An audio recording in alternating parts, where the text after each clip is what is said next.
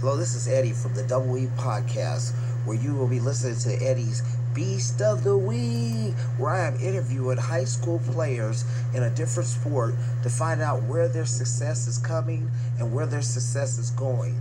Please tune in to listen to Eddie's Beast of the Week. We're going to be throwing football at you. We're going to be coming with tennis. We're also going to be coming with volleyball. And when basketball season comes, we're going to be doing all other sports from the sports capital, Eddie's Beast of the Week.